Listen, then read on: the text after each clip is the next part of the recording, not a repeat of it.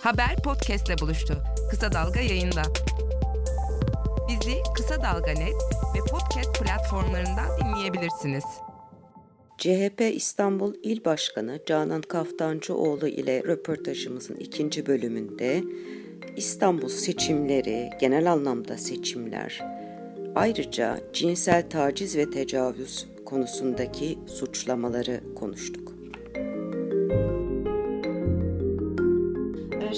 Tekrar bir hani erken seçim olur olmaz e, onu tabii ki bilmiyoruz. Bu e, devamlı gündemde tutulan bir konu. Ama mesela e, bu Türkiye'deki tüm adreslere 9 haneli adres kodu uygulaması başlıyor malum. Kimsenin pek bundan bir yani e, bilgisi yok. Bir şekilde her zaman olduğu gibi e, kervan yolda e, öğrenecek ne olacağını. Fakat e, Erdoğan Toprak enteresan bir açıklama yaptı. Dün e, okudum e, uygulamanın seçim öncesi bir hile hazırlığı olduğunu e, söyledi. Çünkü bu uygulamayla seçmen kütükleri adres ve isim bilgisiyle kontrol edilemez dedi. Ee, böyle bir şey mümkün mü hakikaten? Yani bu adres kodu uygulamasıyla ilgili elimizde olan bildiğimiz şey bu seçmen kütükleri seçim ortamında nasıl yansıyacak? Sorun yaratacak mı? Evet. Şimdi bir kere böyle bir şeyi düşünüyor olabilirler mi? Ben size söyleyeyim kesinlikle olabilirler. Bu kadar net söyleyeyim. Ama Böyle bir şeyi hayata geçirilebilirler mi? Asla geçirmelerine izin vermeyeceğiz. Şimdi şöyle bir gerçeklik var. Kamuoyu araştırmalarında da sokakta da. Sokağa çıktığımızda vatandaş artık seçim olsun ve biz de ne olacaksa olsun geleceğe umutla bakmak istiyoruz diyorum. Yani vatandaşın şu anda e, AKP'ye oy vermiş vatandaşın da böyle bir sokaktan bize yoğun bir talebi var. İkincisi yine bir veri söyleyeyim size e, Mehveş Hanım eskiden kamuoyu araştırmalarında ekonomik kriz olduğu dönemlerde insanlarda ekonomik krizin şu anda ekonomik kriz var ama 6 ay sonra kriz düzelecek. Daha iyiye gidecek diye bir umut beklentisi oluyormuş. Geçmiş araştırmalarda baktığım kadarıyla. Benim son dönemde bana sunulan ve arkadaşı araştırmacı arkadaşımızın ifadesiyle şöyle bir gerçeklik var toplumda. İstanbul'da ve Türkiye'de. Evet bugün ekonomi çok kötü ama 6 ay sonra da ekonominin düzeleceğine dair hiçbir umudum yok. Bu ilk defa ortaya çıkan bir durum.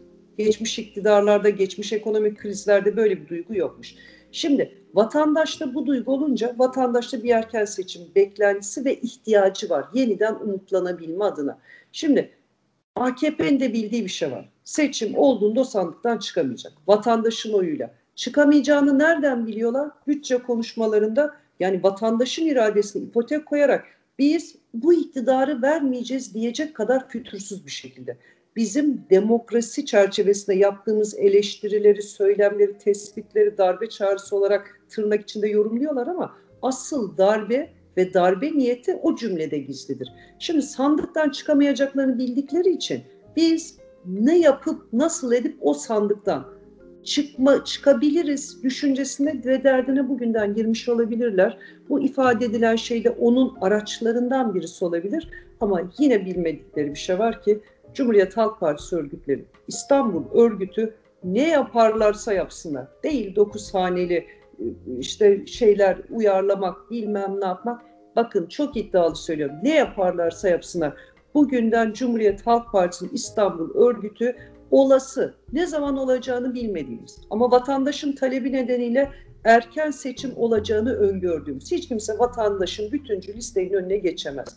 Olduğu tarihte hiçbir şey yapamayacaklar.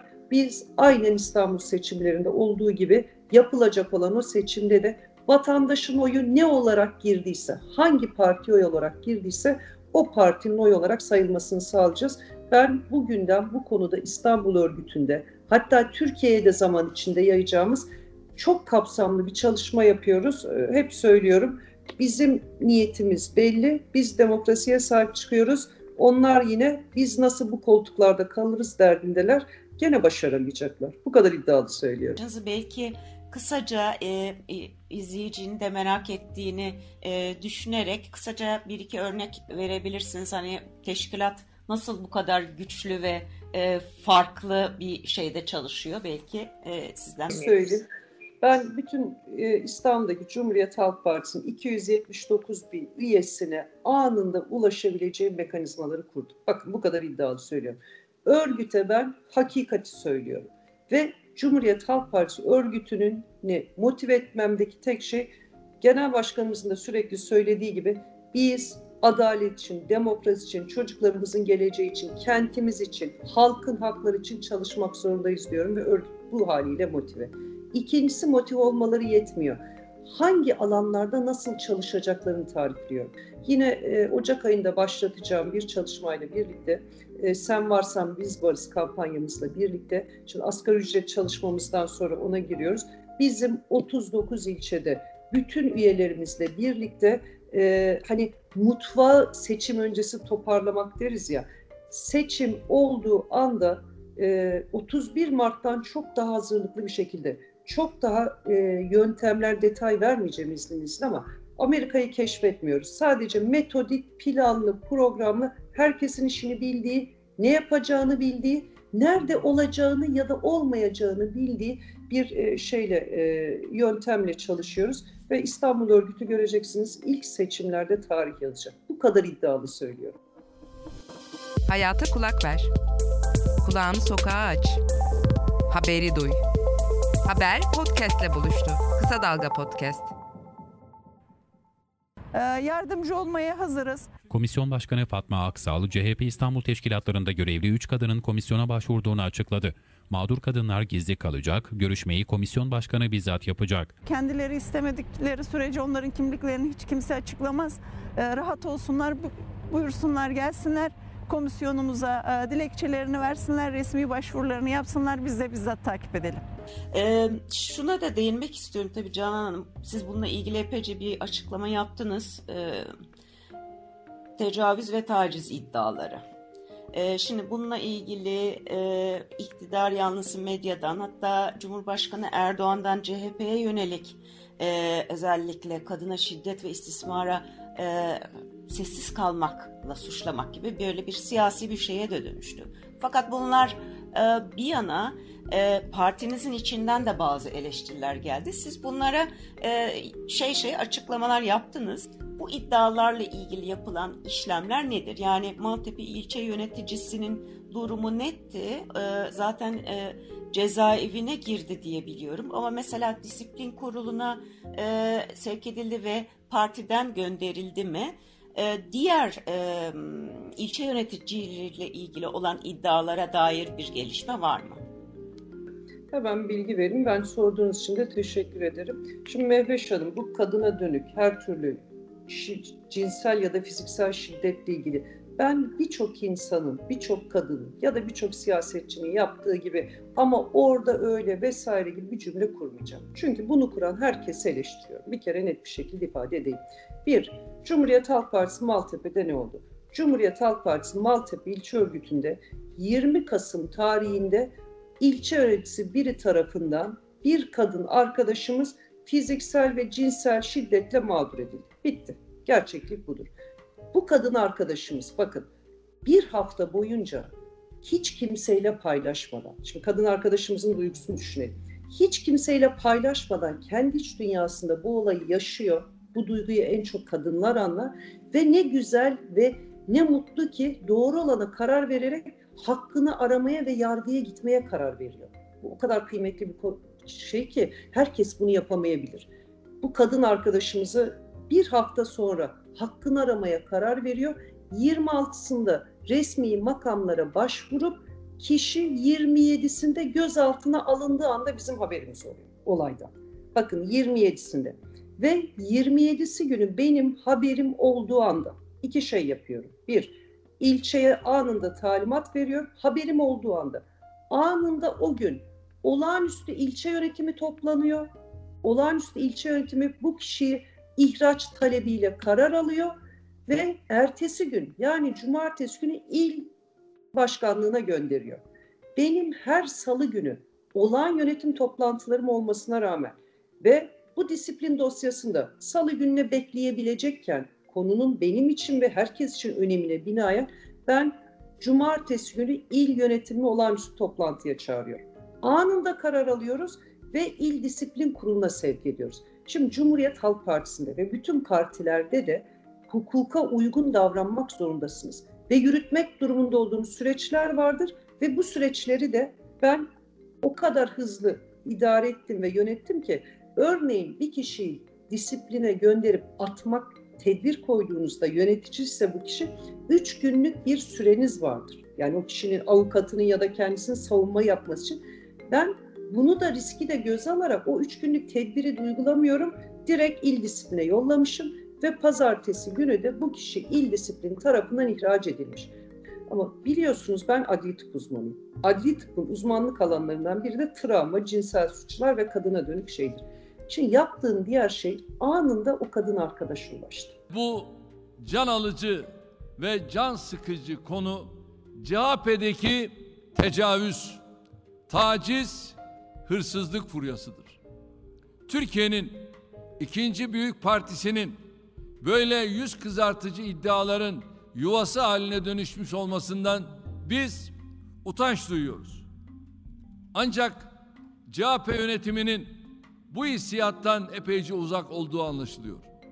Çünkü bu iddiaların araştırılıp, soruşturulup, hakikatlerin ortaya çıkması, suçluların cezalandırılması konusunda en küçük bir adım atmıyorlar. Mağdura ulaştım ve mağdura yaşadığını ki anlamamak mümkün değil. Hem bir kadın olarak hem adli tıp uzmanı olarak hem de siyasetçi olarak zaten anlamak zorundayım. Bundan sonraki süreçte de kişinin cezası yargı tarafından belirlinceye kadar en yüksek cezayı alması ile ilgili hukuksal olarak kendisinin yanında olacağımızı ve süreci benim de ve bütün Cumhuriyet Halk Partisi bizzat takip edeceğimi söyledim. Bakın size hiçbir yerde söylemediğim bir şey söyleyeyim. Mağdurun bizden o dönemde tek bir talep oldu. O kadar kıymetli, o kadar anlaşılır bir talep ki. O kadar Mağdurun ailesi durumdan haberdar değil. Muhafazakar bir aileye sahip çok anlaşılır. Ben onu çok iyi anlıyorum. Ne olursunuz ben evet şey yapıyorum. Bu iş konuşturmayın konuşulmasın. İnsanlar bir şey yapıyorlar. Ve siyaset bu işlerde e, mağdurun mağduriyetini daha fazla arttırmama sorumluluğuna sahiptir. Benim her şeyden önce benim bir kadın olarak kendime ve mesleğime saygım vardır. Geçtim siyasetçi kimliğimi, siyasetçi olarak eleştirildim. Mağdur o kadar kıymetli bir iş yapmış ki bir hafta boyunca kendi yüzleşmesini tamamlayıp kendi dünyasında yargıya başvurmuş. Beni onun, benim onun cesaretini arttırmak, onu daha fazla mağdur etmeme gibi bir sorumluluğum var. Şunu söyleyeyim bakın, bu ülkede ne yazık ki bir kadın erkek cinsiyet eşitsizliği gerçeği var. Kadınların yaşadığı her yerde fiziksel şiddet, cinsel şiddet oluyor mu? Oluyor.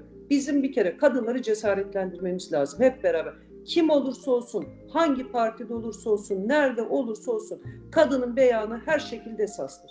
Kadın bunu söylediği andan itibaren biz kadının mağduriyetini daha fazla arttırmadan o cesaret göstermişken ya nereden ben bu işi yeniden ortaya çıkardım da tırnak içinde rezil oldum bilmem ne duygusunu o kadınlara yaşatmadan yargıda bu kadınların yanında olmalıyız ve tecavüzcünün de tacizcinin de bakın İstanbul'da 280 bin üye var. Ben 280 bin üyenin ne ahlakına he, tamamına kefil olabilirim.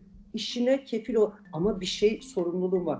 Kim olursa olsun Cumhuriyet Halk Partisi'nde her kim olursa olsun herhangi bir kadına dönük şiddet, taciz, tecavüz olayının içine girdiği anda bu işin partisi yoktur. Direkt partiden ihraç edilir ve biz mağdurun her zaman yanında oluruz. Tutumumuz budur. Cumhuriyet Halk Partisi'nin partisi budur. Hiç kimse Cumhuriyet Halk Partisi bir kereden bir şey olmaz demez. Üzüntü duyduğum şey bunun Cumhurbaşkanı'nın, çünkü il başkanlarını anlatacak bir hikayesi kalmadı. İl başkanlarına şöyle çalışın, böyle çalışın diyecek bir şey kalmadı. Çünkü örgütleri sokağa çıkamıyor. Bunun üzerinden siyaset yapması ama ben şu cümleyi kurmuyorum dikkat ederseniz. Ama AKP'de de böyle oluyor bilmem ne. Bu kadına dönük şiddetin ya da istismarın orada ya da burada oluyor olması meselesi değil. Hep beraber ister Cumhuriyet Halk Partisi'nde olsun, ister AKP'de olsun, ister sokakta olsun, ister herhangi bir iş yerinde olsun. Kimin mağdur olduğuna bakmaksızın hepimiz aynı tutumu göstermek zorundayız. Kusura bakmasınlar birileri Cumhurbaşkanı çıkıp böyle konuşacak diye benim AKP'de de böyle oluyor cümlesini kurmam bile bu kadınların gelecekteki sürecine zarar verir, kadın mücadelesine zarar verir. Son şunu söyleyeyim, bu olay çıktıktan sonra, Cumhurbaşkanı bunu dillendirdikten sonra, bakın beni Konya'dan e, birisi aradı ve e, oradaki AKP'li birinin kendisini istismar ettiğini ve süreci de kendisi belgelendireceğini, telefon kayıtlarını vesaireyi söyledi. Kendisine şunu söyledi, bakın dedim, siz bana ulaştınız bir şekilde, ben size yardımcı olmak isterim. Ben hukuk desteği vereyim, ben size arzu ederseniz yargıya başvurun. Hayır dedi ben korkuyorum yargıya başvurmayacağım ama siz de bunu dillendirebilirsiniz dedi. Beni arayan kişi bizzat kendisi söylüyor. Dedim ki ben siz yargıya başvurursanız ben sizi çok iyi anladım. Gelin hep beraber cesaretlendirmeye çalıştım. Yargı sürecini başlattım o kişiden siz yargı olarak cezasını çekmesini sağlayın. Ama ben dedim il başkanı olarak ya AKP'de de böyle var bunu yapıyorlar demenin bu kadın mücadelesine ve kadınların mağduriyetine bir faydası yok. Biz hani her şeyi ayrıştırdık. Şimdi AKP'den eleştirilenler diyorlar ki kendi tecavüzcülerini koruyor. Ya tecavüzcünün partisi mi olur Allah aşkına? Kendi tecavüzcülerini koruyor cümlesini kuran insanın demek ki bilinçaltında bir kendi tecavüzcüsü algısı oluşmuş. Ben bunu toptan reddediyorum. En ufak bir ihmal yoktur. Ben e, bu konularda hani siyasi yaklaşım değil, insani ve mesleki yaklaşım gereği farklı ele almam ve herkesin de böyle ele alması gerektiğini düşünürüm. Diğer ilçelerle de ilgili bilgi vereyim. Bu olay olduktan sonra işte Ümraniye'de bir e, olay sözde ortaya çıktı. Diğer yerlerde Ümraniye'de iki genç arkadaşımız arasında karşılıklı birbirleriyle ilgili böyle bir suçlama vardı. Ben iki genç arkadaşımızla da duyar duymaz konuştum ve ikisine de destek olarak yargı yoluna. Çünkü bu bir iddiadır Kadın beyan esastır. Yargıya kendisini yönlendirdim. Avukat desteği vereceğimi söyledim. İddia edilen kişinin de parti yöneticisiydi, gençlik kolu başkanıydı. Kendisine de şunu söyledim. Sen böyle bir şey olmadığını iddia ediyorsun. Kadın arkadaşımız böyle bir şey olduğunu iddia ediyor. Buna kararı verecek olan mahkemedir. İkiniz de mahkemeye başvuracaksınız ama sen kendinle ilgili iddiayı aksini ispat etmeden ben iddia doğrudur demiyorum. Yargı karar verecek ama aksini ispat etmeden bu görevde olamazsın deyip kendisini de istifa et, etmezsen ben görevden alırım deyip ta aylar öncesinde görevden almış biri. Ve karşılıklı bu iki arkadaşımızın da dava sürüyor. Yargı buna karar verir, duruma göre şey yapar. Orada da siyasi gereğini anında yapmış biri olarak hatta kadın arkadaşımızın avukat açıklama yapmış. Ben kendisini tanımam. Yani buradaki süreçte kadın arkadaşımız da konuşmuş. Ee, süreçte durum böyle oldu diye kadına dönük şiddet veya herhangi bir şey siyasi e, erkekler arasında araç haline getirilemez. Bu kadına dönük şiddette en çok kadınları mağdur eden durumdur. Buna da e, örgütte izin vermemeye çalışıyorum diyerek olay budur. Çok sağ olun. Bir de e, ben karıştırıyor muyum Canan? O, o bir karmaşa yaşandı çünkü bu iddialarla ilgili il başkan yardımcılarına yönelik de e, bir taciz iddiası vardı ve suç duyurusunda bulundu galiba e, bu arkadaşlar. Doğru. Şimdi o arkadaşımızla ilgili de şunu söyleyeyim. 3 yıl öncesinde bu, ben şimdi bu arkadaşımızı tanımıyorum. E, iddia sahibini. Şimdi ben örgütte herkese şunu söylüyorum. Herkesin Canan Kaftancıoğlu'na ulaşması teknik olarak mümkün değil. Ama benim kurullarım var, görevlendirdiğim alanlar böyle bir iddia olduğunda gelip yargıya birincisi mutlaka yargıya başvurmanız lazım. İkincisi benim de gereğini yapabilmem için ilgili kurullara başvurup benim de takibimi yapabilme olanağı vermeniz lazım. Bu olayla ilgili iddia sahibi kadın. Bakın olayı duyduktan sonra ben de duydum. Araç birincisi ben e, şu, şu andaki il yöneticimin ve geçmiş dönem il yöneticiliği yapmış arkadaşımızın böyle bir şey yaptığını düşünmüyorum. Bu benim kanaatim. Bakın net söyleyeyim. İkincisi hani velev ki yapmışlar diye. Mesela 3 yıl önce bu kadın arkadaşım taciz edildi iddiası benim için kadın beyan esas ya. O zaman o kişinin bir 3 yıl öncesinde yargıya başvurması lazım. Hadi başvuramamış olabilir. Hani insanlar her zaman bu yüzleşmeyi yapabilirler. İkinci şeyi yapması lazım bu kadın arkadaşımız e, gerektiğinde bütün genel merkezdeki yetkili arkadaşlarımızla görüşebilir. Hani sosyal ve aktif bir kadın arkadaşımız. Benim bir önceki dönemde il sekreterim kadındı. En az bu kadın il sekreterimde en az 10 kez görüşmüş. Benim il sekreterim bana beyanı. Bu görüşmelerinin hiçbirinde ama hiçbirinde kendisine dönük bu iki il yöneticisi arkadaşımızın Herhangi bir taciz olmadan hiçbir beyanı yok. Ve size daha ilginç. Yani size bir ulaşamama, e, sizin bilgi sahibi olması falan gibi şeyler söz konusu değil. Hayır daha çarpıcı bir şey. İl sekreteriyle farklı farklı konularla ilgili defalarca görüşülmüş. Böyle bir beyan yok. Daha çarpıcı bir şey söyleyeceğim size. Bu kadın arkadaşımız bakın ikinci dönem il yönetiminde biz komisyonları kurmaya başladığımızda bakın bunu tıbbi olarak size söylüyorum.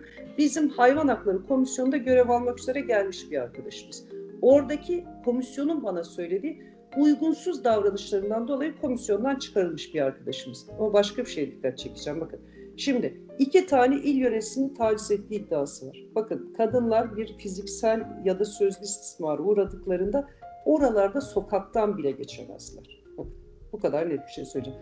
İki kişi madem sizi istismar ediyorduysa ki bence çok önemli bir iddia. Ve 3 yıl öncesinden bahsediyoruz. 3 yıl öncesinde tabii 3 yıl sonra yeni 6 ay öncesinde il başkanına gelip komisyonda görev alan bir arkadaşımız. Yani gel bana söyle bunlar bir veya bu kadar ile rahat geldiğinde devam ediyorum. Olay bitmiyor.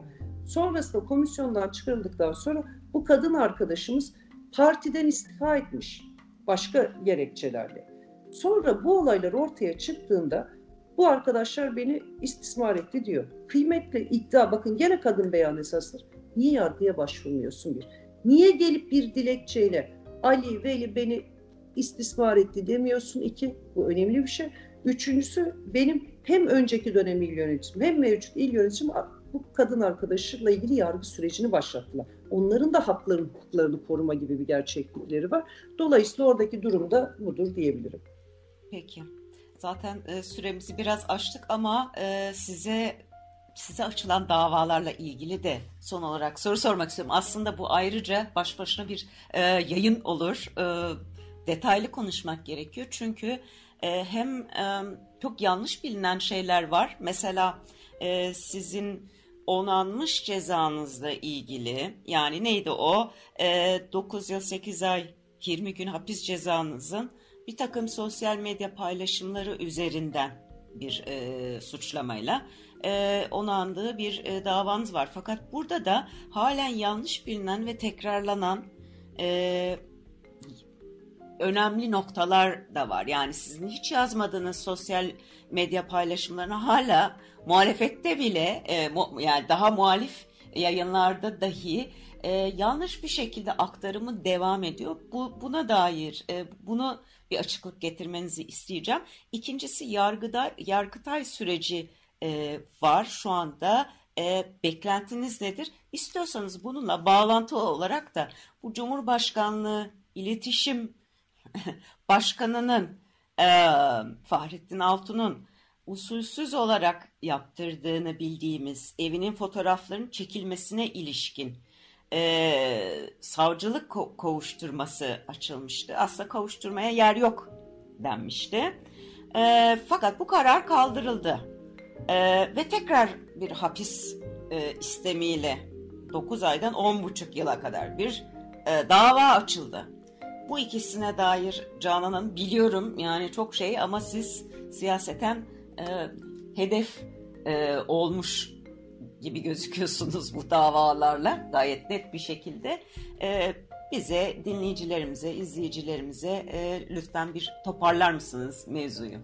Hızlıca toparlamaya çalışayım. Bence gibisi fazla siyasete hedef olmuş hissediyorum. Öyle, evet. Ee, şöyle Mehveş Hanım, Şimdi birincisi ilk davayla ilgili benim sosyal medyada geçmişte yazdığım, bana ait olan ve olmayan ama olmadığını mahkemede ispatlamamıza veya ispatlama taleplerine dair süreçlerin bile reddedildiği çok hızlı bir dava süreci yaşadım. Şimdi dava süreciyle ilgili sadece üç şey söyleyeceğim. Birincisi benim ta 7 yıl öncesinde, 10 yıl öncesinde yazdığım tweetleri, bana ait olanları kastediyorum.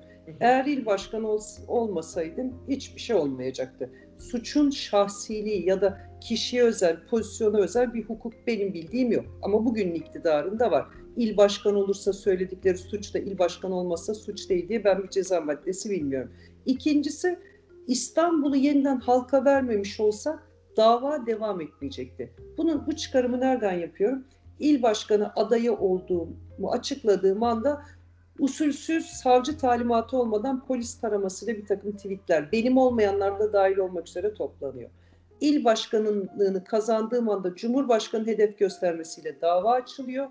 24 Haziran seçimlerine giderken iddianame oluşturuluyor. İki gün önce kabul ediliyor. Ha seçimleri kazanmış olsaydı 24 Haziran genel seçimlerini sanıyorum orada dava hızlanacaktı. Sonra bir şekilde dava rafa kalkıyor, dosyaya giren var, ne çıkan var vesaire vesaire. 31 Mart seçimlerini kazanırken e, e, şu dava yeniden gündeme geliyor. 23 Haziran seçimlerini kazandığımızda seçimler bir gün sonra mahkeme oluyor ve 23 Haziran seçimlerinin yıl dönümünde de bir yıl sonra da bakın sadece tarihler bile çok manidar benim istinafta davam onaylanıyor. Evet o davada benim olmayan tweetlerden dolayı da ceza aldım. Benim olmayan, benim olmadığını atılış tarihi, saati vesaireyle ispatladığım zaman mahkemenin dinlemediği, ihtiyaç bile hissetmediği tweetlerimden birisi. İşte tarihte bugün Ermeni soykırım başlık tweeti benim değil mesela. Yine devam ediyorum. Habertürk'te beni terör örgütü propagandası yapmaktan ceza aldım. Haberdeki katıldığım metin benim cümlelerimden ziyade sadece işlerine gelen cümleyi kesip dosyaya koymuşlar. Biz Habertürk'te katıldığım yayının orijinal deşifresini istediğimiz halde mahkeme reddetti. Biz CD'sini alıp getirip bakın katıl yayında bunu söylemiştir, döküm budur dediğimiz halde dosyada reddedilerek size daha komik bir şey söyleyeyim, trajikomik bir şey söyleyeyim. Ve ben benim olan tweetlerde dahil olmak üzere hangilerinden beraat ettim, hangilerinden ceza aldım, hangileri suç unsuru taşıyor bana sorarsanız hiçbirinin suç unsuru benim olanları biliyorum ama e, bunu bile bilmediğimiz böyle bir jet dava süreci geldi ve şu an ifade ettiğiniz bir yargıtayla Yargıtay süreci ne olur? Yargıtay'da şu anda dava bekliyor. Herhalde saraydan gelecek telefona göre ya da siyasi iklime göre o davanın gidişatı ile ilgili karar verecektir. Ve Yargıtay'da dava onanırsa cezaevine gireceğim. Bakın çok net söylüyorum. Mesele sadece benim meselem değil. Bu ülkede yargıya güvenin %30'un altına düştüğü bir yerde benim için en kıymetli mahkeme vicdan mahkemesi. Bu kadar net söylüyorum. Beni belki birçok şu anda haksız, hukuksuz yere cezaevinde yatan kişi gibi beni de tutuklayabilirler. Zerre umurumda değil. Çünkü ben bu halka karşı suç işlemedim. Hırsızlık yapmadım, arsızlık yapmadım. Sadece ve sadece bu vatandaşın duygularını ve düşüncelerini kendi adıma tercüman olarak bakın Berkin Elvan'ın cenazesini düşünün. 2 milyon kişi o gün orada katil devlet diye bağırdı mı? Bağırdı. Bu gerçeklik var mı? Var. Ben ne yapmışım? Yurttaş gazeteciliği yapmışım. 2 milyon insan katil devlet diye orada bağırırken Berkin Elvan'ın cenazesine ben de 7 kaç yıl öncesine gitmişim Twitter'da bunu yazmışım. Bundan dolayı beni hapse atıyorlarsa eğer hiç umurumda değil. Beni atsalar bile ben bu ülkede yeniden hukukun üstünlüğü tesis edildiğinde düşüncelerinden dolayı insanlar e, yargılanmasın diye mücadele edeceğim.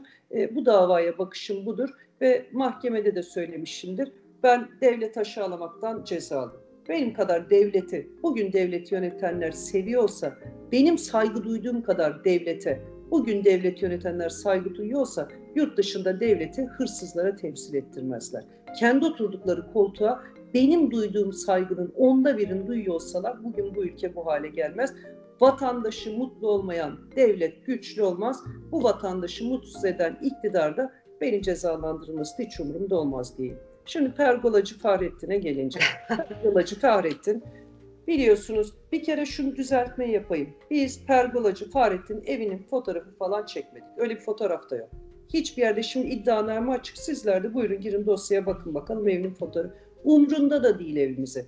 Birileri gibi ben hedef gösterildiğimde basında çıktı galiba Canan Hanım. Basında e, bir fotoğraf e, çıktı galiba. Hayır bizim Hiç fotoğraf yok. Hayır, hayır evinin hiçbir fotoğrafı yok. Çok ne Ben ilçe başkanıma pergolacı Fahrettin millet salgınla uğraşırken bir vakıf arazisini usulsüzce kiraladığı ve usulsüzce kiraladığı vakıf arazisine izinsiz ve hukuksuz bir şekilde inşaat yaptığını görüp kendisi de bunu görüp yıktıktan sonra yeniden pergola yaptığı duyum üzerine ilçe başkanının görevidir. İlçe başkanı OSUR'daki e, meclis grubunun başkanıdır. Kontrol etmeye gidip yeniden pergola yapmadı, yani yıktı yeniden sadece usulsüz kiraladığı vakıf arazisindeki kestiği ağaçların fotoğrafı vardır. Akşamüstü İstanbul'un ikinci kez seçilen Büyükşehir Belediye Başkanı Sayın Ekrem İmamoğlu mazbatasını aldı ve görevine başladı. Dün akşamüstü. Bu sabahta İstanbul İl Başkanımız Sayın Canan Kaftancıoğlu hakim karşısına çıkıyor. 37. Ağır Ceza Mahkemesi'nde yargılaması başlayacak. Nedense siyasi davaların ve bazı davaların ısrarla 37. Ağır Ceza Mahkemesi'nde görülmesini de yakından takip ediyoruz. Suç ve suçlu övmek nasıl olur biliyor musunuz Mehveş Hanım? Suçu ve suçluluğu tescil edilmiş çakıcıya gidip benim dava arkadaşımdır diye gaz vermektir. Suç ve suçluyu gidip iktidarın küçük ortağın nasıl öldüğünü görsünler. Bundan dolayı da bana açsınlar 10,5 yıl ceza. Bu e, millet salgınla uğraşırken evinin yanındaki milletin, halkın arazisine usulsüz inşaat yapan pergolacı Fahrettin bence bu utancıyla yıllarca yaşasın. Bu davada benim için vız gelir, tırıs gider diyeyim. Ama şunu söyleyeyim, sadece ben değil. Bu ülkede herkes adaletsizliğe şey yapıyor. Ve şunu hiç unutmasınlar, Cumhuriyet Halk Partisi'nin iktidarında. Benim hayattaki tek mücadelem ve Cumhuriyet Halk Partisi mücadelesi. Yeniden hukukun üstünlüğünü tesis etmek. Ve Cumhuriyet Halk Partisi iktidarında. Bakın çok net söylüyorum. Bu suçlular ve bugün bu suçlara karışmış herkes Cumhuriyet Halk Partisi mahkemelerinde yargılanmayacaklar. Cumhuriyet Halk Partili hakimler tarafından yargılanmayacaklar. Bu devletin onurunu kurtaran, yeniden bu devletin onurunu oluşturacak olan devletin hakimleri, devletin savcıları ve devletin hukuk sistemi tarafından yargılanacaklar ve tarafsız bir adalette de emin olun hani korkmasınlar. Biz onlar gibi kendi mahkemelerimizi kurmayacağız ama tarafsız, adil ve objektif mahkemelerde de hepsinin yargılandığı günleri hep beraber inşallah göreceğiz diyorum. Peki Canan Kaftancıoğlu çok çok teşekkür ederim. Ee, unuttuğumuz, eklemek istediğiniz bir şey varsa lütfen buyurun. Zaman ayırdığınız için, e, açıklamalarınız için teşekkürler tekrar. Ben çok teşekkür ederim. Benim için de keyifli bir sohbet oldu. Ee, birazcık evet zamanı geçtik. Umarım sizin için de Olsun. sıkıntı olmamıştır. Hayır hayır gayet güzel oldu. Size kolaylıklar diliyorum. Teşekkür ederim. Sizi gördüğüme de çok mutlu oldum ayrıca. ayrıca. Sağ olun.